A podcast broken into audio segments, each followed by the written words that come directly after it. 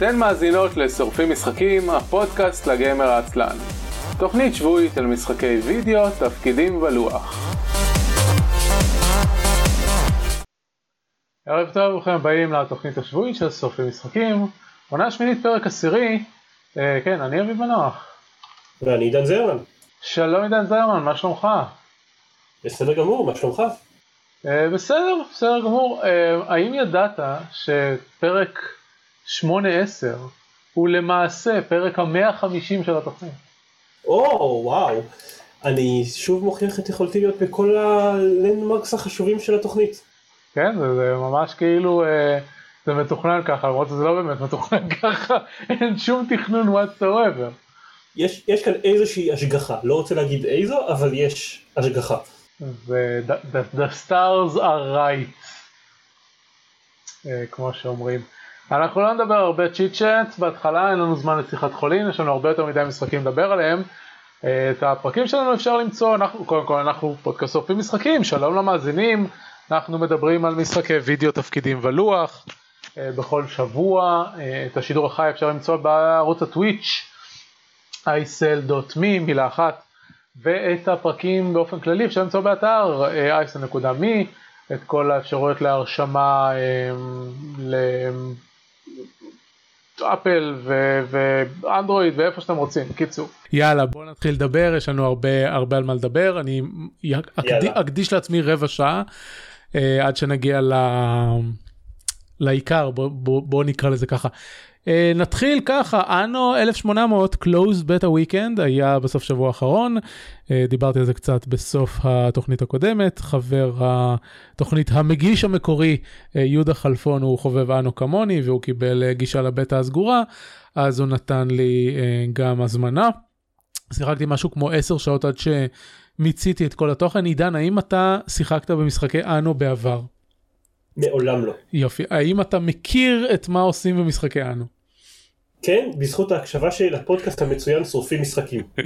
יפה מאוד, אז uh, מי שמהמאזינים לא תפס, לא שמע את הפרקים קודמים שדיברנו על אנו, אנו זה סדרת uh, משחקי ניהול, uh, עם דגש על כלכלה, משחקי ניהול יחסית בצד המקרו שלהם, אבל נגיד פחות מקרו מסימסיטי סיטי או משהו כזה. ברמה של יש לנו אנחנו בונים בניינים שלמים לא לא מנהלים את האנשים לא אה, בונים להם חדרים זה לא RimWorld אה, ודומיו. אני ביום שבת עשיתי stream של של שעתיים של הבטא ואז אני מסיים את ה stream ואני מגלה ששני שליש ממנו בלתי צפי. כי המשחק טחן לי את המעבד ברמה הזאת שה video processing של ה-OBS פשוט לא יכל לשלוח וידאו דרך, ה, דרך השידור פשוט לא היה לו משאבים לעשות את זה וזה היה מבאס לא, ממש. אה, אני כן יכול לקחת את כל האודיו שעבר מצוין ולעשות מזה שעתיים של אביב מסביר מה עושים באנו אבל החלטתי פשוט אה, לא לעשות את זה יותר. זה היה קצת מבאס כי באמת רציתי להראות לאנשים מה קורה שם אבל נראה, נראה בעתיד איך אפשר לעשות את זה. זה, זה המשחק האחרון בשורה של משחקים ביובי של יופליי של יוביסופט שפשוט אני לא יודע למה אבל הם פשוט טוחנים את המעבד זה גם הסאסן קריד היה ככה גם האנו הקודם זה פשוט המשחקים שלהם. והמעבד שלי כאילו לא לא גרוע אבל פשוט חרא של אופטימיזציה או משהו כזה. anyway. אחת מבין רבות שבה יוביסופט עושים תעשיית המשחקים. ברור לחלוטין. במקרה הם גם הם מפיצים את המשחקים הכי גדולים ששיחקתי בהם בשנתיים האחרונות. זה כן הכל מכיר. כן נכון. אה, זהו אז באנו אנחנו יש לנו איים. שאנחנו מקימים אליהם מושבות, באנו 1800 זה בשנת 1800, אה, מהפכה תעשייתית ודברים כאלה, אנחנו מתחילים אה, בעולם הישן, אה, אירופאי כזה, אנחנו מקימים מושבה שיש לה סממנים מרכז אירופאים כאלה, נקניקים וגולש וכבשים, דברים כאלה. ואנחנו צריכים לשרת את צרכי האוכלוסייה שלנו כדי uh, לשדרג אותה לשלבים הבאים שלה. אני אתחיל מהסוף, אנו 1800 הוא מצוין, הוא, הוא of yet המשחק הכי טוב בסדרה, כאילו הם משתפרים ממשחק למשחק. זו סדרה שאתה לא יכול להגיד עליה שהייתה לה נפילה איפשהו. כל משחק שלה היה יותר טוב מה, מהקודם, כל משחק שלה אה, הציג לנו דברים חדשים ומעניינים. אה, ספציפית היו לנו כמה טענות כלפי המשחק הקודם בסדרה אה, 2205, אבל אפילו עם הטענות האלה הוא היה מצוין, אז אה, חלק מהדברים אה, לעומת המשחק הקודם הם שיפרו, אה, כמו זה ש... כמו שבמשחק הקודם היו לנו כמה אזורי משחק לבנות בהם, גם פה יש לנו את זה, יש את העולם הישן, את העולם החדש, אה, את, ה, את הארקטיק, הקוטב הצפוני, ומשהו שנראה כמו אפריקה או, או משהו בסגנון הזה. בבטא הייתה גישה רק לעולם הישן ולעולם החדש, את הדברים האחרים אני מניח לפי המפת עולם. אה, זה לא, זה לא מידע שבאמת היה במשחק, אבל אני פשוט מניח אותו. ובניגוד ל-2205, 2205, לא, אין מסכי טעינה. אתה, אתה ברגע, ברגע שהמשחק אה, מחולל את עצמו, אתה יכול לעבור מהאיש, מה, מהאזור שלך, מה-old world, למפת העולם, ל-new world, והכל בלי, כאילו, אתה עובר בין המסכים והמשחק לא צריך לטעון. אה, ועוד בניגוד למשחק הקודם בסדרה, הם החזירו את ה... את ה... איך קוראים לזה? הם החזירו את החילול מחולל הרנדומלי של המפות. ב-2205 היה בעצם קמפיין אה, קבוע, עם מפות קבועות, עם שלבים קבועים, יכולת, בכל אחד מהאזורים היו כמה מפות, אבל אה, לא, לא יותר מדי, כאילו אם אני לא טועה היו שלוש או ארבע מפות לכל אזור וזהו. אה, פה הם חזרו למה שמשחקי אנו קודמים עשו, שזה מפות אקראיות. אה, כל פעם שאתה משחק, ומה שנחמד זה ש... סליחה. מה שנחמד שזה המפות האקראיות הם לכל אחד מהאזורים כלומר זה יוצר מפה אקראית של איים בעולם הישן ושל איים בעולם החדש וכן הלאה. אה, דבר אחד שהורידו מ-2002-05 זה את הניהול משאבים בצורה של איזון היצע וביקוש חזרו פה לצורה הישנה של ממש אה, אה, מלאי של משאבים, שאני פחות אוהב, אבל אני יודע שהרבה אנשים העדיפו, העדיפו את השיטה הישנה. בקבוצה שלנו ב Working Gamers, עודד פוירשטיין שאל אותי, האם יש באמת סממנים של התקופת, של התקופה ההיסטורית במשחק, או שזה, או שזה סתם קוסמטי, כאילו קוראים לו 1800, האם זה באמת נאמן לתקופה? אז uh, מבחינת, מבחינת הגיימפליי כלומר אז יש פה דבר אחד מאוד חשוב שמאוד שונה משאר הסדרה ש, שהם עשו וזה שבמשחקים הקודמים כשהגעת לרמה חדשה של אוכלוסייה uh, שמילאת את כל הצרכים שלה פשוט שדרגת אותם יכולת אפילו לעשות שדרוג אוטומטי וכל עוד היה לך מספיק משאבים uh, הבניינים השתדרגו ולא הייתה לך סיבה לא לשדרג אותם. לא, כלומר, לשדרג אותם אומר שאתה מרוויח עוד כסף, שיש לך יותר אוכלוסייה וכן הלאה. במשחק הזה יש חשיבות גדולה לניהול של האיזון בכוח אדם. בכל שלב של האוכלוסייה יש כוח אדם נפרד, ואתה צריך את כל אחד מהם בשביל הפסי ייצור שלך. השלב הראשון זה חקלאים, איכרים. אה, שעובדים בשדות ומגדלים כבשים ו- ודברים כאלה. אה, ואז השלב השני זה workers, פועלים, והם עובדים במפעלים וכן הלאה. ואז יש לך את ה-artisans, בעלי מלאכה, שהם יוצרים דברים אה, יותר מורכבים וכן הלאה. ובשביל להתקדם אתה, אתה חייב את כולם, אתה לא יכול, אפילו אם יש לך משאבים לשדרג את כל הבתים שלך, אתה לא יכול לעשות את זה כי אתה תישאר בלי כוח אדם מהדרגה הנמוכה יותר. אם אתה תשדרג את כל האיכרים לפועלים, לא יהיו איכרים שיגדלו אוכל. והמושבה שלך תגווע ברעב. וחוץ מזה שאתה צריך כאילו מבחינה משחקית ל... לנהל את הכוח אדם שלך, יש לך גם עניין של לכל אחד מהם יש צרכים שונים וצרכים שונים ודברים שונים שהם הופכים אותם למאושרים ואתה רוצה לגרום לאוכלוסייה שלך להיות כמה שיותר מאושרת. ואתה גם יכול לשחק עם הדרגות פרודוקטיביות שלהם. ואם אתה מעביד אותם יותר מדי קשה, אז הם מתחילים להתלונן. עכשיו, אחד הדברים ששיגעו אותי במשחק הזה, וזה כאילו, זה מהנקודת מבט המודרנית שלנו, זה שהם לא מפסיקים לבלבל את המוח על אחווה ושוויון וזכויות הפועלים וכל השטויות האלה.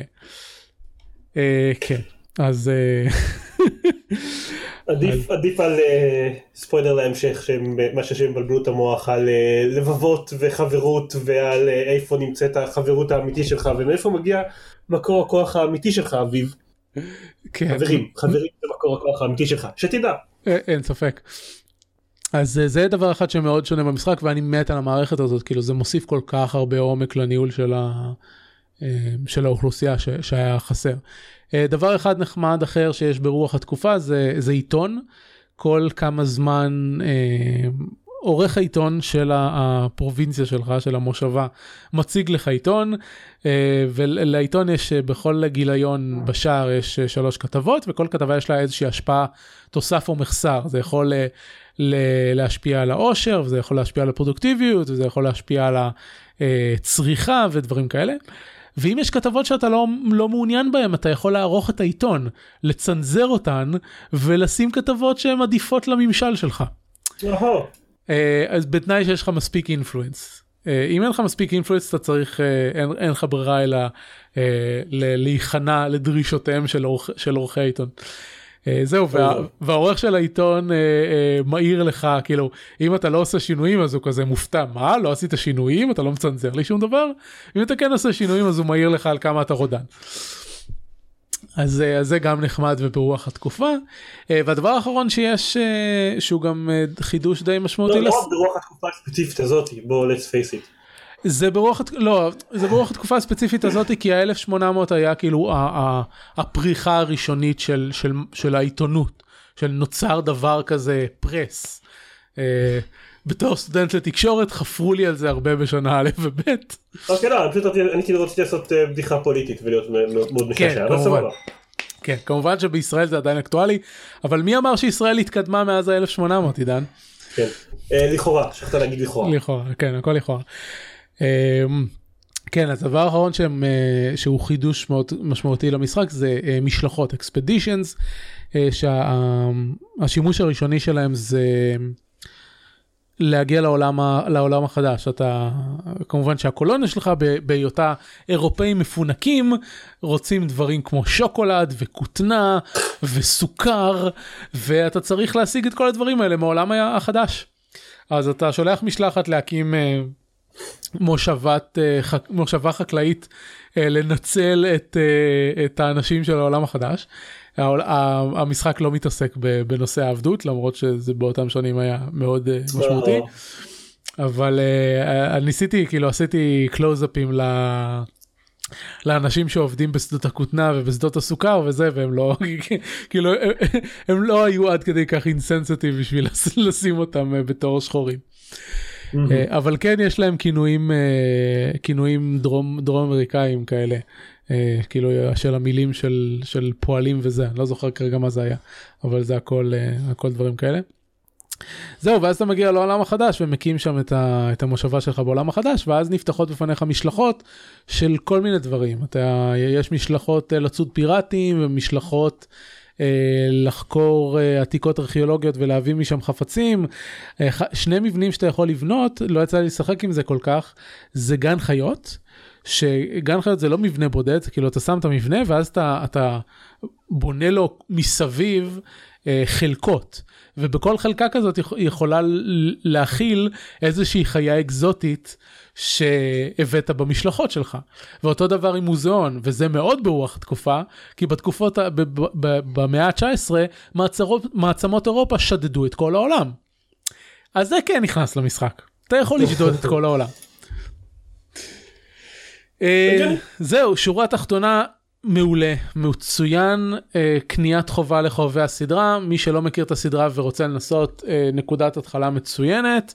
אה, בלפני היום היום נודע לנו שבסוף שבוע שלפני ההשקה ההשקה ב-19 לאפריל בסוף שבוע שלפני זה יהיה עוד סוף שבוע חינם פתוח לכולם. ומישהו כתב בוורקינג גיימר שזה שיטה של סוחרי סמים, שיש בזה משהו. The first hit is free.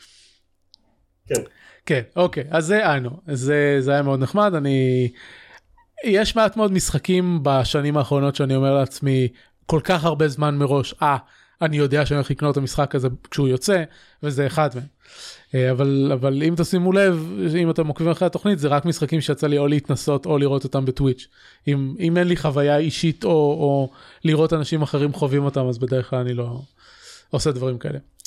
אה, הלאה, בקצרה לפני שאנחנו עוברים למיין איבנט, מאנסטר הנטר וולד. שמעתם על זה כאן בתוכנית בעבר, אה, נבות התארח פה ודיבר על זה. אני לפני שבועיים החלטתי שבא לי לראות את ה-let's play של קו, נכנסתי, ראיתי, נורא נורא נורא נורא התלהבתי, הייתי צריך לעצור בעצמי לא לקנות זה במחיר מלא, בסוף מצאתי אה, מבצע בפנאטיקל לסוף שבוע שזה היה 34 דולר אז קניתי. אני חייב להגיד שבדרך כלל שאני רואה משחק 20 שעות 40 שעות ביוטיוב אני נכנס ואני מבין איך משחקים סבבה. משחקים יפנים זה מוזר. ומשחקים יפנים עם פורט ל-PC זה עוד יותר מוזר. אז קודם כל מילת עצה לכל מי שקונה אותו ל-PC, הפורט עובד מצוין, פשוט ברירת מחדל של השליטה גרועה. צריך לשנות שם כמה הגדרות בשביל שזה יעבוד כמו שצריך.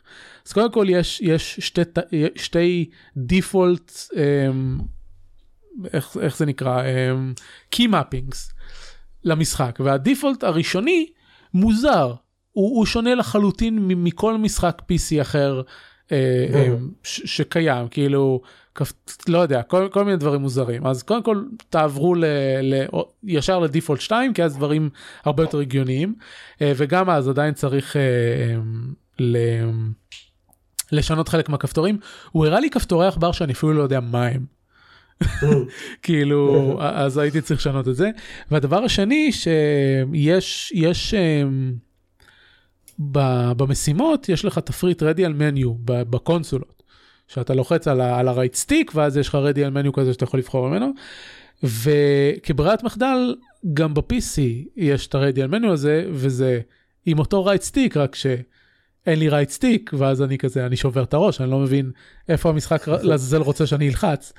ואז אני מבין שאתה יכול להיכנס להגדרות ולהגיד לו radial menu type ולשנות אותו מגיימפד לקeyboard. עכשיו אם המשחק מזהה שאתה משחק על מחשב למה מלכתחילה הוא לא משנה את זה אוטומטית? uh, כן אז אחד מהדברים המוזרים האלה uh, זהו חוץ מזה אבל חוץ מהשליטה עדיין כאילו אני לא יודע יכול להיות שזה בגלל שלא יצא לי לשחק המון ב-RPG יפנים אבל uh, לקח לי כאילו לקח לי כמה וכמה שעות להיכנס לגרוב של להבין את הגיימפליי לופ של המשחק הזה אפילו שראיתי אנשים משחקים בו.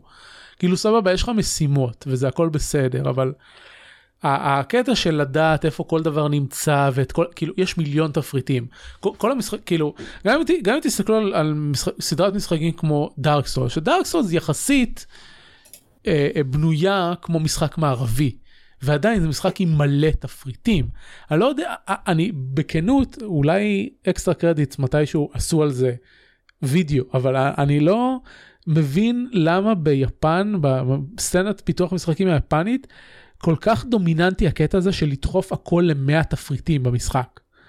זה, זה, זה, אני מניח שזה נובע מזה שכמעט כל תעשיית המשחקים שלהם גדלה אך ורק על קונסולות, ובקונסולות בשביל להוסיף עוד ועוד מערכות מורכבות אתה חייב לשים אותם בתפריטים, כי אין לך כפתורים לשליטה. Uh, היום, היום זה עוד בסדר יחסית עם, ה, עם הקונסולות שיש לנו, יש להם כמה כפתורים יש על אה, שלט, אה, שלט רגיל עם כל הפונקציות שלהם כאילו מעל 10? 8, 9, 10, 11, 12, 15, יפה. 17. 17. 18 כולל הפאנל באמצע של השלט של הפלייסטיישן. כן. אז יש אה, כן 15 עד 17 כפתורים בכל אחד מה, מהקונסולות העכשוויות. אנחנו, ופעם כאילו אנחנו מדברים על לפני, לפני שהיה הדול סטיק היו, היו הרבה פחות. אה, אז זהו, אז אני אה, כאילו, להתרגל, זה, זה פשוט דורש לתרגל את, ה, את הצורה שאתה ניגש למשחק.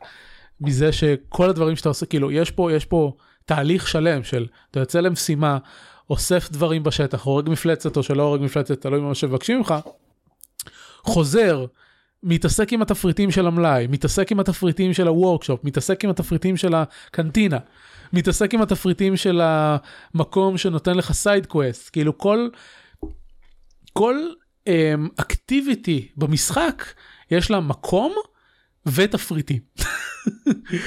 ו, וזה באמת ש, שלקח לי זמן להתרגל לזה. Uh, אני משחק עם, uh, יש 14 נשקים במשחק, לכולם אפשר לגשת מההתחלה, אני משחק עם light bowgun, זה נותן חוויית gameplay uh, שהיא מאוד דומה ל-third person shooters. ל bowgun בשביל לפצות על זה ש... אתה לא יכול, אין לך קומבואים ואתה לא יכול לכוון, אה, כמו, כאילו אם אתה משחק עם חרב או עם גרזן, אתה יכול לנסות להוריד חלקים מסוימים במפלצות. ועם, ועם רובה אין לך את זה, אז במקום זה יש לך סוגים מיוחדים של תחמושת. יש לך תחמושת אה, שהיא piercing, שהיא עוברת דרך כל החלקים של המפלצת, אה, תחמושת שהיא slicing, שהיא נתקעת בחלק מסוים ואז עושה הרבה נזק לאותו חלק, אה, תחמושת אלמנטלי, אל, אל, של אלמנטים שונים, מים, אש וזה, שעושה פשוט יותר נזק למי שרגיל, אה, אה, רגיש, יש ספרד אמו שהופך את הנשק שלך לדמוי שטגן, אה, אה, דברים כאלה. אה, אז גם בגלל, בגלל שאני משתמש בנשק הזה, חוויית המשחק שלי יחסית ברמת אתגר קלה יותר, שמבחינתי זה, זה נהדר, אני פשוט לא, לא תיארתי עד כמה זה מקל, כי אני תמיד, אני תמיד נמצא מחוץ ל, ל, לאזור ה, הנזק של האויב.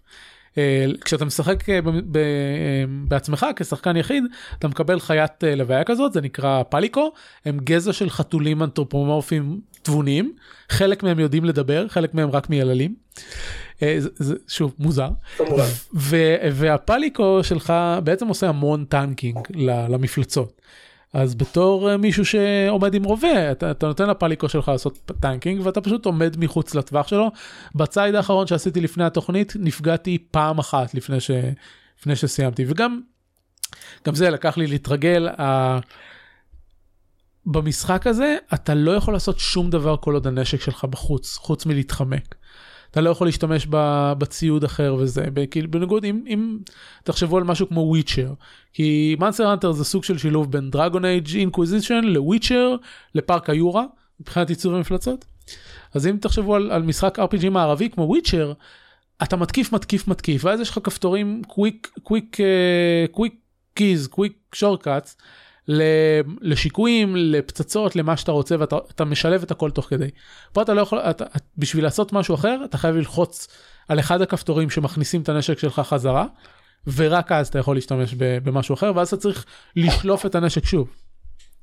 כל פעם. אז כאילו בכלל לא מסורבל. Uh, זה, זה קצת הגיוני כי כל הנשקים ענקיים כאילו הנשק הכי קטן הוא עדיין בגודל של חצי מהגוף שלך. והנשק הכי גדול הוא אני חושב שזה ה great swords הוא בגודל של שלושה בני אדם. משהו mm. כזה.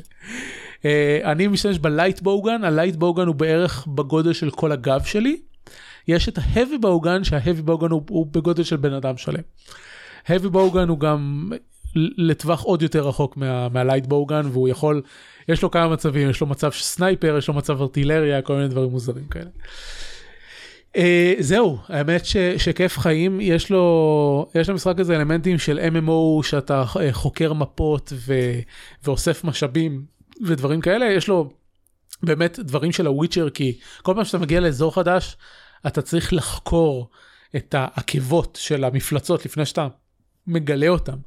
אז אתה עוקב אחרי העקבות שלהם ורואה מקום שהם התחככו בבוץ ולפעמים אתה מוצא חיות אחרות שהם אכלו יש ממש אקו סיסטם שלם בתוך כל אחד מהמפות האלה. אה, מפלצות יכולות להילחם אחת מול השנייה זה משחק מאוד מורכב מאוד מסיבי אני, אני, אני, אני נהנה לגלות את הדברים האלה ואיכשהו זה אחד המשחקים הבודדים שאפילו שראיתי אותם ביוטיוב עדיין לגלות את הדברים בעצמי זה חוויה שונה. אה, זהו ממליץ אה, במיוחד עם. אם uh, אתם מוצאים אותו ממבצע. ועכשיו... זה משחק שלי תמיד uh, כאילו כן. היה ברשימה שלי כי הוא תמיד הוא נראה מאוד מרשים בטריילרים בדיוק בגלל שכל הטריילרים האלה יצאו קצת אחרי הורייזון זירו דון ואני כזה זה נראה מאוד מאוד מעניין ואיכשהו הגיעו הביקורות והם היו כזה חצויות ופשוט כאילו ירד לי ממנו. עד שיצא גרסת PC שלו אז, אז לגמרי ירד לי לשחק בו. כן. אולי אני אגיע אליו יום אחד. אולי. תקשיב זה זה כזה תיקח את, ה, את השיטת לחימה במפלצות של הורייזן שאתה יכול לכוון לחלקים ספציפיים. תוריד את כל המידע שהורייזן נותן לך כי מה צריך וורד לא נותן לך אתה לא רואה כלום על המפלצת אין אין בר חיים למפלצות. אתה לא יודע כמה נזק עושה לך על זה מלבד ההתנהגות של המפלצת. המפלצת תהפוך לצולעת, תנסה לברוח, תתעצבן, דברים כאלה, אבל אין לך את, את הגיימיסטיות הזאת של בר חיים, של, ה, של ה focus vision של Horizon וזה. אבל בדיוק כמו Horizon אתה יכול להוריד חלקים מהמפלצת, ובסוף אתה אוסף את החלקים האלה ויוצר לעצמך נשק ושריון חדשים. וזה, וזה אחד הדברים המגניבים. טוב. כן זהו יאללה בוא בוא נדבר על על קינדום עוד, עוד פרק שבו אנחנו שחצי ממנו קינדום הארטס. כן אבל הפעם זה בעוד שבפרק קודם אנחנו נקראנו במשך חצי מהפרק על קינדום הארטס 1 הפעם זה 2 במחיר אחד אנחנו הולכים לדבר גם על קינדום הארטס 2 וגם על קינדום הארטס 3. יפ. ובניגוד ובניגוד לפעם הקודמת אני אני I'm up to date on kingdom hearts. עד כמה שאפשר להיות up to date לגבי לגבי כן, Kingdom Hearts. אמת. כן אז אז נזכיר יכול להיות שאנחנו נזכיר לאנשים משהו שהם שמעו לפני חמש שניות אני לא בטוח בדיוק על איזה שלב דיברתי על זה אבל אה, כי תמיד צריך להזכיר את זה ש Kingdom Hearts אחד זה משחק שיצא ב-2002 והוא סוג של crossover בין כל בין כל העולמות של דיסני לבין הרבה מאוד דמויות מהרבה משחקי Final Fantasy שונים. Uh, במשחקים עוקבים אחרי עלילותיו של ילד, uh, ילד אימו בשם סורה עם המון המון ג'ל בשיער שהקיבלייד, נשק מסתורי שהוא כמו חרב שנראית כמו מפתח ענקי, כי סיבות, בוחר בו ומגיע לידיים שלו ומאפשר לו להרביץ ליצורים שגונבים לבבות של אנשים שנקראים הארטלס. זה נהיה מוזר יותר מכאן, הרבה הרבה יותר מוזר מזה. הוא מגלה מי עומד מאחורי ה Heartless ומתכנן להשתמש בהם בשביל, בשביל להשיג גישה ל Kingdom Hearts המסתורי וכוח yada yada yada yada, אה, עוצר אותו ולכאורה מתקן את, את, את הכל בעולם עד שהיפנים הפסיכיים האלה כתבו היי צריך sequel טוב בואו נוציא את Kingdom Hearts 2 ונבטל לחלוטין את כל ההתקדמות שהוא עשה במהלך המשחק הראשון. אמ, that, that, will, uh, that will be a running team. כן, כן, כן, למרות שאני לא חושב שאני לא בולט בשום מקום כמו בתחילת המשחק הראשון של כזה, של רגע אבל ניצחנו את כל ההארטלס, לא, עדיין יש הארטלס, אה, רגע אבל אה, חסמנו את הגישה לכל העולמות, לא, עדיין אפשר לנסוע בין עולמות, סבבה. רגע, הבסנו את הארגון המרושע, אבל עכשיו יש ארגון מרושע חדש. כן, כן, אבל זה לפחות ארגון מרושע חדש ולא פשוט ביטלנו לגמרי את מה שעשית במשחק הראשון.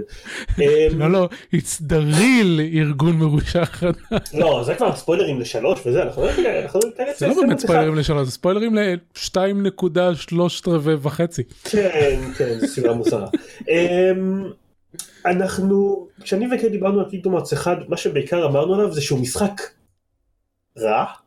יש בו את כל החסרונות שאתם יכולים לחשוב שיש למשחק שיצא ב-2002, דברים שהיו מאוד מאוד אופנים באותה תקופה, כמו מצלמה איומה ונוראה וכל מיני דברים כאלה, אמ, פלוס המון המון חסרונות פשוט שאופיינים ספציפית לקינגדום הארטס, כי זה משחק עם עלילה ביזארית ומערכת קרב ובוסים איומים ונוראים, גם בסנאטים של 2002, באמת אני לא יכול לתאר עד כמה, כאילו מאז מה שדיברנו על קיטום ארץ אחד אני סיימתי אותו אז אני יכול להגיד שזה נהיה רק הרבה יותר גרוע לקראת הסוף.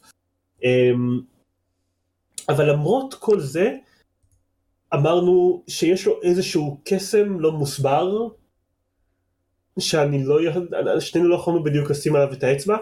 אמ, מאז בוא, שיחקתי. בוא אני אגיד את זה ככה הקסם שלו כל כך לא מוסבר שאני לא שיחקתי באף משחק בסדרה ואז ישבתי במשך שעה במקרה כאילו יוטיוב המליץ לי על recap video כלשהו. ראיתי את ה recap video הזה זה היה זה היה יש לנו גם קישור לכל הדברים שתכף נגיד. Uh, זה היה recap video שעובר לפי הסדר של המשחקים. ואז יוטיוב המליץ לי על עוד recap video עוד חצי שעה שמספר את העלייה לפי הסדר הכרונולוגי שלה.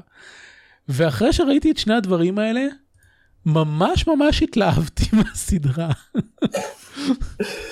אמ, תראה, אני חושב שאחרי פרספקטיבה של שניים ורבע, חמישית, לא יודע, אה, משחק, אה, אני קצת יותר מבין את הקסם שלו, טיפה, אה, וזה המקום, אנחנו מפנים לכמה סרטונים שאנחנו בשואו נוטס, זה המקום להפנות ל-Kingdom Hearts 3 is an unreviewable game, סרטון מצוין שבו הוא כן. מסביר אה, למה, למה אין טעם לכתוב ביקורות על קינגדום ארץ 3 אה, הבן אדם אגב אחר כך להיות הבן אדם של פוליגון שכותב ביקורת על קינגדום ארץ 3 אז יהיה אירוניה. אבל אה, אבל הוא, הוא קצת נוגע בזה כי אפשר לקרוא לעלילה של קינגדום ארץ קונבולטד אבל לעומת זאת גם אפשר לקרוא לה ריץ' ואני לא זוכר את השמות שהוא משתמש בהם שמע, בתור אה, אה, חובב אה, אנימה שלא יצא לו לראות אנימה היום אבל ראה הרבה מאוד סדרות, העלילה של הסדרה היא כאילו ברמת סדרות אנימה מוזרות, כן? זה לא עד כדי כן, כך יוצא דופן. אבל, והארי אבל, אבל, הדמויות הראשיות שם הם דונלד, מיקי נכון, וגופי. אין ספק. כאילו, זה, שזה, זה, זה כמו אתה יודע שכאילו אוקיי יש יש אה, משחקי אה, אה, חילופי גופות אה, מסע בזמן וקלונס ו... ווולד, ווולדמורט. ווולדמורט כן? וזהו ואז נשלב את זה עם חלק מהדמות הראשיות עם אריאל מבת הים הקטנה. השילוב הזה כל כך מטורף שהוא עובד. זה זה זה כיף לשחק בזה, זה, אתה רוצה לראות מה יהיה הדבר הפסיכי הבא שהם יעשו. המחסום הכי גדול בדרך לכיף הזה זה המשחק, שהיה במקרה של המשחק הראשון איום ונורא.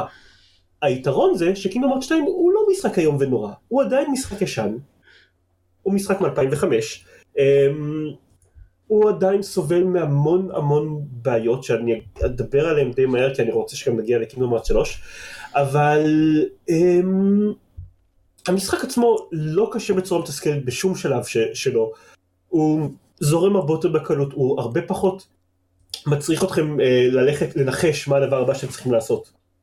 בראשון זה מאוד היה נפוץ שעברתם בין באופן אקראי בין חדרים בעולם מסוים עד, שאתם, עד שמשהו קרה ויכולתם להתקדם הלאה. אז בקימו מצב לא צריך לנחש את זה, אם כבר להפך, יש הרבה יותר railroading, כאילו אוקיי עכשיו אתם חייבים ללכת לשם, עכשיו אתם חייבים ללכת לשם. אבל זה טוב יותר הדרך היחידה לסיים את המשחק זה עם, עם walkthrough צמוד. Mm-hmm. והרבה מהחיסרון שלו נפטרים ואז מתחילים הרבה יותר להרגיש את הקסם הקינגדום הארצי.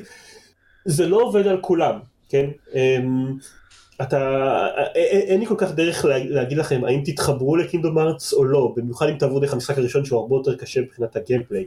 אה, מתוך הקבוצת ניסוי שלנו של, של שלושה אנשים שהתחלנו לשחק בקינגדום ארץ אחד, אז שניים מאיתנו מאוד נהנו וסיימו את קינגדום ארץ 2 עד הסוף, ואחד, אה, גיא, ברגע שהוא יכול, יכל עבר לשלוש. אז...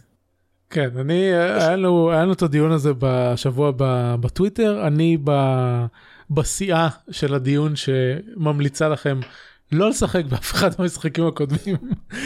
תעברו ישר לשלוש, משחקים מודרניים זה the best. אני, אני מסכים שמשחקים מודרניים זה the best, אבל שוב, יש איזשהו קסם אה, שאני לא יכול לגמרי להסביר, למרות שקצת ניסיתי עכשיו לקינדום ארץ, לכולם בעצם. אה, בעיות של קינדום ארץ 2, אני ארוץ על זה יחסית מהר כדי שנוכל להגיע לשלוש, כי זה טיפה יותר מעניין. אה,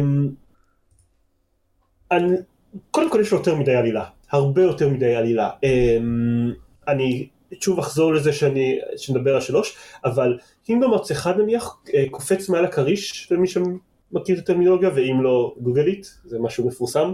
אה, לקראת סוף המשחק ברגע שהוא הופך את הנבל הראשי במשחק לחללית זה הנקודה שבה אוקיי טוב it's a bit much. קינגדום הארץ 2 קופץ מעל הכריש איפשהו באמצע המשחק. ברגע שבו הוא אומר לכם שבעצם אה, מי שחשבתם שהיה הנבל הראשי במשחק, שחשבתם שהוא אנסם, הוא לא באמת אנסם, ובעצם יש שלושה אנסמים. אחד מהם הוא, הוא טוב, בדיבוב של סרומן, אה, אחד מהם זה ה, הוא לא באמת אנסם, אה, הוא זינוהר, זיהנורט, סליחה, אני כל הזמן אומר את השם שלו טוב, אה, זיהנורט, ההארטלס של מישהו אחר שהוא לא אנסם, שזה הנוט בעצם, כן זה מבלבל, אחרי אם אתם משחקים במשחק זה יותר מבלבל, ויש עוד אנסם אחד שהוא בעצם זמנס, שהוא ה-Nobody, יש Nobodies ויש Heartless, הם שתי ארגונים רעים, כל אחד עם מטרות אחרות. And this is only the beginning. וזאתי רק ההתחלה, כי um, זה, זה מהשלב שיש רק שלושה אנסמים, אחר כך יש יותר. זהו, אני, אני פשוט רוצה שמי שמאזין לא יחשוב שבאמת יש את וולדמורט, כי הארי פוטר לא שייך לדיסני, הוא שייך ל-WB. Uh, זה פשוט התיאור שלי להגיד של יש נבל והוא חילק את עצמו להרבה חלקים וגם יש לו כן. uh, את עצמו מהעתיד ומהעבר ומיקומים מקבילים. כן, אבל זה מאוחר יותר, זה קורה בספינופים. בין קינגדום ארץ 1 ל-2 ובין 2 ל-3, אז אם אתם רוצים את זה, יש את הסרט השני שאנחנו מקשרים אליו, שזה סיכום זריז בחצי שעה של כל השל קינגדום ארץ, אה, ודי מצחיק, כי זה ממישהו, מצד מישהו שלא שיחק בקינגדום ארץ, וסיפרו לו את העלילה, אז הוא מספר אותה כמו שהוא מבין אותה. ואם אתם אה, רוצים, יש גם את הסרטון של 7 שעות, שהסרטון של 30 דקות הוא תמצית שלו. כן, כן, אבל למה שתעשו את זה לעצמכם. אמ, אבל אוקיי, זה לגבי העלילה. הבעיה היותר רצינית עם קינדום ארט 2 זה שיש בו אה, יותר מדי מכניקות. ואני אומר את זה, אה, אם אתם זוכרים פעם אנחנו אז, אני חושב שזה היה בפרק המאה שהשתתפתי, דיברנו על מוטיבציות של שחקנים.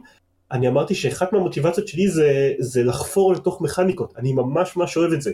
אם אני אומר שיש יותר מדי מכניקות במשחק, זה, זה אומר משהו. אמ, יש את כל המכניקות ב Kingdom Hearts 2 פחות או יותר הם, כולל הם, הם, הם אשכרה הכפילו את התפריט שאתם יכולים לגשת אליו בזמן המשחק כי התפריט היחיד של הארבע אופציות לא היה מספיק להם אה, יש summoning spell ואתם יכולים יש form changes שאתם יכולים להחליט בזמן הקרב ויש אה, כמובן את ה gummi ship מכניקה שכבר בקינדום ארט 1 הייתה מופרכת לגמרי אז היא מופיעה גם ב Kingdom Hearts 2 ומה עוד נתתי עוד דוגמאות משחק. shotlock? לא זה בשלוש. אה רק בשתיים לא היה shotlock? בשתיים לא, לא, לא היה shotlock וגם ה form changes עבדו אחרת. עובדים בשלוש. אז אולי אז זה כנראה באחד ממשחקי הביניים כי כשקו התחיל את שלוש הוא אמר אה shotlock איזה כיף. אז אוקיי, יכול להיות. זה כנראה באחד אמ, המשחקים. יש שם משחק קצב באיזשהו שלב ה collectibles עכשיו זה פאזל, חתיכות של פאזל שאתם צריכים להרכיב, אתם אשכרה מרכיבים פאזלים. ה crafting עכשיו במשחק, עכשיו זה גם כלול עם משימות שמאפשרים לייצור של ה crafting לעלות בדרגות, לכל דבר יש XP, לכל דבר במשחק הזה יש מד XP משלו, שעולה בצורה אחרת. שאתם עושים דברים אחרים בשביל לעלות אותו. אתם חושבים שאני צוחק? לא. אוקיי? לא, זה, זה יש... כאילו, אני בדיוק רואה let's play של Final Fantasy 15, וזה אותו דבר שם גם כאילו. אני לא יודע. לא שיחקתי Final Fantasy 15 אבל נכון אמרתי form changes יש חמישה forms במשחק וכל אחד מהם מקבל XP בצורה אחרת וצובר אותו רק בזמן שהם נמצאים ב form הזה. אה, אתה רואה כשאני מדבר על משחקים יפנים מוזרים זה משחקים יפנים מוזרים.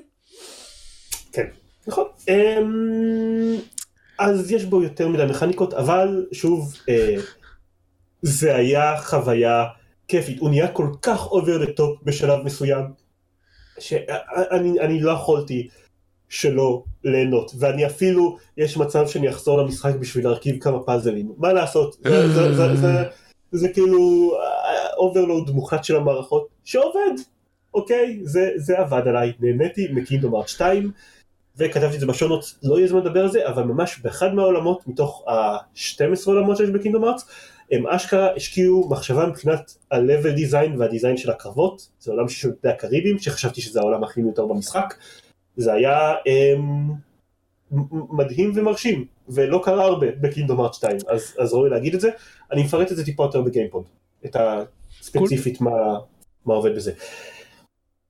אבל שמתי את קינדום ארט 2, לא היה לי זמן להרכיב את הפאזלים, כי יצא כבר קינדום ארט 3, והייתי צריך לעבור לקינדום ארט 3. כמה שיותר מהר, כדי שנוכל לדבר עליו בפודקאסטים. קינדום ארט 3 מתחיל אה, בעצם בקינדום ארט 2.9. כן, אני לא מדבר על זה כי זה בעיניי ספוילר לבדיחה הכי טובה במשחק. וואלה, אוקיי. זה, זה, אני חושב הייתה הבדיחה הכי טובה בכל קינדום ארץ אי פעם, כי קינדום ארץ זו סדרה שהפיקה לנו את קינדום ארץ 0.2, 2.8, כש-2 כתוב בספרות רומיות והנקודה 8 בספרות רגילות. 2.56 חלקי 2. כן, לא, זה 358 סלש 2. כן. שזה כמו שאומרים את זה בסרטון הנפלא Understand Kingdom Hearts שלא לא מופיע בשונות צריך גם להכניס אותו לשונות. מה הוא כן. לא יש יש את ה-review את שני ההסברים ויש את הסרטון הנפלא של פוליגון של Understanding Kingdom Hearts and every other story שזה סרטון נפלא שלא מתסבך לכם את העלילה של Kingdom Hearts אבל מסתכל עליה בצורה מאוד מעניינת. נו הקישור, הקישור השני זה פוליגון. לא אז יש סרטון אחר של פוליגון הסרטון של איך קוראים לו דיוויד גילברט משהו. טוב בסדר. אני אני אשלח לך את הלינק. זה סרטון שכמה אנשים מגדירים את זה בתור הדבר הכי טוב שיצא ממשחקי קינדום ארץ כולל כל משחקי קינדום ארץ. בכל אופן. אז אז אז הוא אומר למשל שיש את קינדום ארץ 358 over 2 שזה perfectly normal game title. אז אז כן אז קינדום ארץ 3 מתחיל בקינדום ארץ 2.9 שזאת בדיחה נהדרת. אני אשתדל לא לספיילר המון אבל אני כן הולך לדבר קצת על העולמות הראשונים יש פשוט אנשים וחלק מהאנשים האלה זה זה אנשים שאולי יקשיבו לפודקאסט הזה וחופרים איתי בקבוצת החפירות על, על משחקי קינדום ארץ אז אם אתם מקשיבים לזה אני הולך לספיילר על אזור העולם השלישי בערך. זהו, אני כל השבוע כל כך התאמצתי כש, כשדיברנו על זה לא להגיד שמות של עולמות כי לא ידעתי מי, מה חשוף ומה לא לא ידעתי כאילו מה היה בטריילרים ומה ראו ומה זה. אז אני חושב שהטריילרים חשפו את הרוב. ואני בדרך כלל כל כך לא מתאמץ לא לספיילר לאנשים. אני חושב שהטריילרים חשפו את הרוב ולרוע המזל בתור מישהו שראה טריילרים ב-E3 ואיך נחשפתי לזה אז אני חושב שאני יודע את רוב העולמות שיש בו. אני. לפני שאנחנו נכנסים לדבר על כאילו על, על מה קורה במשחק אני חייב לציין שחוץ מ... חוץ מהרקולס שזה הראשון ואולי בגלל שזה כאילו הרקולס זה סרט אנימציה קלאסי עתיק ולא היה בזין שלהם לעשות את זה אבל. כל העולמות הם עשו ממש עבודה טובה ב... לא רק בהפקה שלהם אלא גם ממש להתאים את הסגנון שלהם לסגנון של הסרטים המדוברים אה, וכאילו כולם מדברים על זה עכשיו על זה שיש לנו גרפיקה ממוחשבת כאילו גיימפליי שהיא ברמה של הסרטים. כאילו אתה, אתה, אתה רואה אותם צד לצד לצד צד אולי לא הסרט הכי חדש אבל כאילו אתה משווה את ה... אני יכול לדבר על, על, על על העולם הבא. אנחנו מדברים על השלושה הראשונים. אני יכול לדבר על Toy Story בקיצור. כן, כן, אוקיי. אז אתה לוקח את Toy Story וכאילו אתה שם את זה כאילו מן הסתם לעומת אחד זה לא לא בר השוואה כאילו זה הרבה יותר טוב ממה שהיה ב Toy Story 1 אבל אם אתה אפילו להשוות זה Toy Story 3 זה גרפיקה ברמה של הסרט זה מדהים שעכשיו אנחנו משחקים את זה. כן. אבל טוב ככה אני זוכר עוד כבר מלפני 15 שנה שבזמנו לא זוכר מי זה היה ג'י פורס או לקידום של ג'י פורס או רדון או ווטאבר או וודו בכלל אמ, היה איזשהו אה, סרטון של פיקסאר שהסרטון עם המנורה הראשון של פיקסאר שבשביל לפרסם איזשהו כרטיס מסך אז התאהבו היי תראו אנחנו מרנדרים את זה בזמן אמת עכשיו. לקח איזה שלושה שבועות לרנדר את זה בפעם הראשונה, עכשיו אנחנו מרנדרים את זה פשוט, אתם יכולים לשנות את הזווית צפייה תוך כדי הצפייה. אמ, אז, אז, אז כן, טוב, זה ככה התקדמות של טכנולוגיה, אבל נניח הפיקסרים החדשים באמת, אז אין, הגרפיקה של המשחק לא משתווה אליהם. נכון, כן, כן good enough, כי כבר סרטים מצוירים הרבה זמן לא שואפים לגרפיקה פוטוריאליסטית, אבל אתה רואה... זה שה... גם עניין של רמת פירוט, זה לא רק אה, פוטוריאליזם. כן, כאילו אם אתה משווה, זה, זה אני פשוט עשיתי הרבה, אם אתה משווה את Incredibles 1 לעומת Incredibles 2, Incredibles 1 אתה, אתה בא ומסתכל עליו עכשיו, הסביבות שלו ריקות יחסית. כן. הבית שלהם נורא פשוט ודברים. אם אתה מסתכל על דברים, בעיקר, כן. זה בעיקר בולט לי בשיער אני חושב, אה, בשיער של, של הדמויות לעומת השיער ב... נניח תסתכל על Monsters Inc שהיה יחסית בזמנו אה, התלהב מאוד מטכנולוגיה של, של שיער והיום mm-hmm. נחשב מיושן כבר. נכון. אתה רואה, אתה, אתה, אתה רואה שנניח השיער של, של סורה לא באמת מצליח להגיע לרמה של איך, איך ששיער עבד בסרט הזה. אה, כי יש דברים שעדיין מאוד קשה לעשות על קונסולה ביתית. כן. anyway, קינדום ארץ 3. כאמור מתחיל בקינדום ארץ 2.9. אה, אגב, לגבי הרקולס, כי סרטי אנימציה דו-ממדית מאוד קשה להתאים לסגנון הפוט... לגרפיקה המרשימה של קינדום ארץ 3.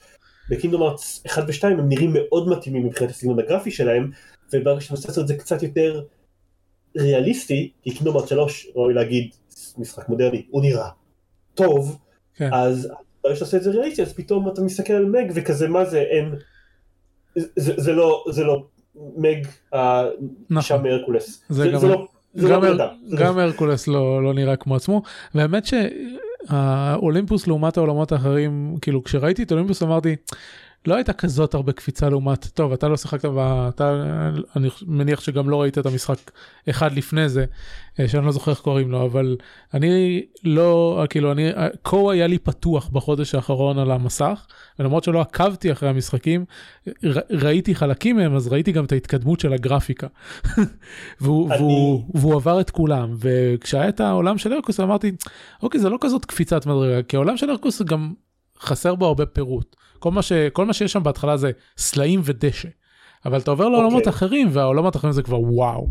אז אני חושב שברגע שאתה נכנס, אני חושב בדיוק להפך, בתור מי שקפץ מקינדום ארץ אחד, בקינדום ארץ אחד העולם של הרקולס זה חדר וחצי. לא, חדר וחצי. אמ, בקינדום ארץ זה כבר עולם יותר הרבה יותר גדול, אבל עדיין יחסית מאוד מאוד ריק, ואז אתה עובר מזה, הם, הם, עשו שהעולם הראשון יהיה הקולוסיאום בקינדום ארץ שלוש, אז חושב אוקיי נו יופי אולימפוס היה, זה היה, זה, זה היה העולם הכי מאפן בשני הקינדום ארצים הקודמים. אה, ופתאום נפתח מולך וזה מדהים זה, זה קפיצה מדהימה ואני חושב שכשאתה מגיע לעיר זה גם נראה זה עדיין נראה מרשים אובייקטיבית כל הרמת פירוט שיש בעיר עצמה של, של הרקולס. אמ, אז זה, ההבד... זה ההבדל העיקרי כאילו הוא, הוא נראה כמו משחק מודרני בסביבות פולטאון, עיר שמופיע גם בקינדום ארץ 2 ויש שם איזה שלושה אנשים שמסתובבים בכל העיר, אתה רואה אותם מחדש בקינדום ארץ 3. מלאה אנשים. כן, מלא אנשים מסתובבים שם והכל נראה כל כך טוב. אמ, העניין זה בבחינת העלילה. אמרתי שקינדום ארץ 1 קופץ מעל הכריש בסוף, קינדום ארץ 2 קופץ מעל הכריש באמצע, בקינדום ארץ 3 אין כריש. קינדום ארץ 3 מתחיל שהם כבר קפצו מעליו בספין אוף ב-0.2 A Fragmentary Passage שיטינות, זה היה השם של המשחק, שהוא הפרולוג Kingdom Hearts 3, שכבר שם הם חיסלו את הכריש לגמרי. Kingdom Hearts 3 מתחיל עם זה, עם איזשהו שניים שלושה משפטים כדי להעביר לכם, אוקיי, זה מה שקורה עכשיו, ואתם פשוט זורמים איתו. אמ, להגנתו של Kingdom Hearts 3 זה אומר שבניגוד למשחקים האחרים שיש להם איזה פרולוג של 4 שעות, בקינדום ארץ 3 העניינים מתחילים מהר, חצי שעה לתוך המשחק אתם כבר יודעים איזה 17 אלף מהלכים מיוחדים, אתם יודעים לעשות דודג' רול, דודג' רול זה יכולת שהיית צריך להרוויח במשחק הראשון, ובמשחק השני יכולת לסיים את כל המשחק בלי בכלל להיתקל בה. ו- uh, אתם... ואיכשהו כל הדברים האלה תוך זה שסורה בכלל איבד את כל הכוחות שלו. כן, כן, אה, אתם יודעים, אתם מקבלים פרי ראנינג, זה יכול להיות שמעולם לא, לערוץ על קירות, מעולם לא היה לכם את זה במשחקים הקודמים, אבל סורה שאיבד את כל הכוחות שלו, אה, מקבל אותה על תחילת המשחק. אה, אתם, לראות את תמונת הבריאות של אויבים, עוד יכול להיות שאתם צריכים להרוויח בשני המשחקים הקודמים, אם כי במשחק השני אתם הרווחתם אותה הרבה יותר מהר, אז גם כמעט על ההתחלה אתם יכולים לעשות את זה. כאילו, הוא, הוא, הוא, הוא זורק עליכם את כל המכניקות מאוד מאוד מהר. והוא מנסה להכניס אתכם מאוד מאוד מהר למה שקורה, החיסרון של זה זה שיש לקינדום ארץ איזה משהו כמו 17 מיליון קווי עלילה פתוחים בכל הספינופים, אז צריך to catch up with them, וזה גורם לזה ש... ושוב, אני, אני לא משקר, זה, אני לא מגזים סתם, זה מספר אמיתי. בין העולם הראשון לשני, אתם מבלים קצת יותר מ-20 דקות בצפייה בקאצינס. כן, יש, הם עושים את זה הרבה. Uh, יש באמצע איזה דקה וחצי של gameplay שאתם חושבים נגמר, אבל לא, אתם מיד אחר כך חוזרים לעוד cutscenes, וכן, הם עושים את זה הרבה, אתם מתחילים את העולם של Toy Story, יהיה לכם המון המון cutscenes, ואז קצת קרבות טיפה נגד ה Heartless, ואז שוב המון המון cutscenes. וואי, אה, הזכרת לי, בהתחלה של העולם של Toy Story, יש קטע שהם עיצבו אותו אחד לאחד כמו פרסומת למשחק, ואתה יושב שם, בלי שהיה, כאילו לא היה, לא היה לזה איזשהו preface, ואתה יושב שם ואתה כאילו אומר מה זה למה למה יש לי פרסומת למשהו שנראה כמו Final Fantasy במשחק אחר. כן אבל אחר כך אבל אחר כך זה מתחבר לעולם של נכון, Toy Story ברור. זה מצוין. אה, אני לא אני לא רוצה להגיד איך אבל זה, זה כן כן זה אנחנו. לא נגיד איך אבל זה נעשה זה זה אדיר. העולם של Toy Story מטבע הדברים הוא מאוד מאוד meta. כי אבל לא משנה אני לא אכנס לזה. אה, אה, דבר אחד שנורא עצבן אותי זה שהמוזיקה שם כל הזמן בלופ כל הזמן אותה מוזיקה אותם טים מיוזיק בלופ ובשלב כן. מסוים זה יצא לי מכל החורים. כן זאת בעיה שיש לכל, לכל הקינדום הארצים וזאת בעיה מיוחדת בגלל שהמוזיקה של המשחקים האלה כל כך כל כך טובה. אמ, זה מוזיקה נהדרת. גם בקינגדום ארץ 1 וגם בקינגדום ארץ 2, אני מאוד מאוד נהנה להקשיב לפסקול שלו, אבל בתוך המשחק היא באמת, היא חוזרת לעצמה בלופים של דקה וחצי עד שתי דקות, ואתה רוצה לעקור לעצמך את האוזניים. לא, זה אה, גם פשוט הספציפית של הטוי סטורי הזה, אתה מכיר את זה כל כך הרבה. אז כן, אז בקינגדום ארץ 2 זה היה אנדר סי בעולם. לא וגם מוזיקות שאתה לא מזהה, אז המוזיקות החדשות, גם המוזיקות המאוד טובות אז אחרי הפעם העשירית שתשמע אותם אתה כאילו די אתה, אתה תרצה למות קצת. להגיד לך את האמת המוזיקה של הרקולס לא נמאסה עליי כל הזמן כאילו פאנפר דרמטי מלהיב. אני לא... זה. אבל תקשיב למוזיקה נניח באיזשהו פלייליסט יוטיובי והיא מאוד מאוד טובה יש לה גם יש לה כמה, כמה טרקים במשחק הזה הם אה, מדהימים. אה, היקרי הטרק ה, אה, המשותף לכל אה, אני, אני חושב שזה נראה לי ה theme music של, של המשחק הראשון אה, זאת מוזיקה נהדרת. אה, יש, יש ביצוע של, של Video Games Live הלהקה הזאת שעושה מוזיקה לא הלהקה התזמורת הזאת שעושה מוזיקה במשחקי מחשב אז היא עושה ביצוע מדהים שלו. אמ, השיר ה-Face Your Fears, ה theme song של, של המשחק השלישי גם מצוין, המשחקים האלה עושים מוזיקה מאוד מאוד טוב. בתוך המשחק עצמו היא חוזרת על עצמה טיפה יותר מדי. אז יש למשחק הזה יותר מדי עלילה, דיברנו על זה, יש למשחק הזה יותר מדי מכניקות, שזה כל המכניקות מהמשחק השני, חלק מהם עברו טיפה הפשטה, כמו ה-form changes, וחלק נהיו גרועים יותר, אפשר עכשיו לעשות קרפטים גם לכלי נשק. אה, הגמי שיפ היא עכשיו לא סתם איזשהו ארקייד שוטר דבילי, אלא אתם אשכרה יכולים לטוס בחלל תת מימדי, שזה אגב שיפור, כי הגמי שיפ הייתה מחורבנת ממש במשחקים הקודמים, אבל עדיין זה עוד המון המון מכניקה. יש אה, מיני גיים של בישול. יש מיניגן של בישול, יש, מיניג... אה, יש אה, מכניקה של צילום, גם נכון. נותנים לכם משימות לצלם דברים, וגם יש איזשהו קולקטיבלס שקשור לצילום, ואתם יכולים לעשות סלפי עם דמויות. לכל נשק, ראיתי היום ב... ראיתי היום בטוויטר מישהו שעשה סלפי עם צבא ענקי של של הארטלס והוא כתב me showing my therapist my inner demons for the first time מוצלח. זה בידר אה, אותי מאוד. בכל המשחקים הייתה איזושהי, יכולתם להחליף קיבליידס, את הנשק שבו אתם משתמשים, אבל במשחק הזה לכל כל keyblades מגיע גם עם איזה שלושה ארבעה מהלכים מיוחדים משלו. שזה כן. גם וזה גם מה שקורה, פוגעים הרבה פעמים. עם ה keyblades זה גם מפעיל איזשהו מהלך אחר. אז גם במשחק הזה יש המון מכניקות. אמ, להגנתו הוא גם בינתיים לא מאוד קשה, אז אתם ממש צריכים לעשות, אתם לא צריכים להתמחות ברוב כן. המכניקות, והקרבות עובדים הרבה יותר על, על, על spectacle מאשר אמ, יכולת או טכניקה, וזה לא, זה לא spectacle fighting כמו שאנשים טוענים ש-God of War שייך אליהם, אוקיי? שאתם צריכים להפעיל מאוד לשלוט בג'וסטיק ולהפעיל יכולות מיוחדות מאוד מסוימות בתזמונים מדויקים ולדעת מתי לעשות מה, אלא לא, זה, אתם נלחמים ופעם בכמה שניות מופיע לכם, הנה תלחצו משולש בשביל לעשות משהו מגניב עכשיו. זהו.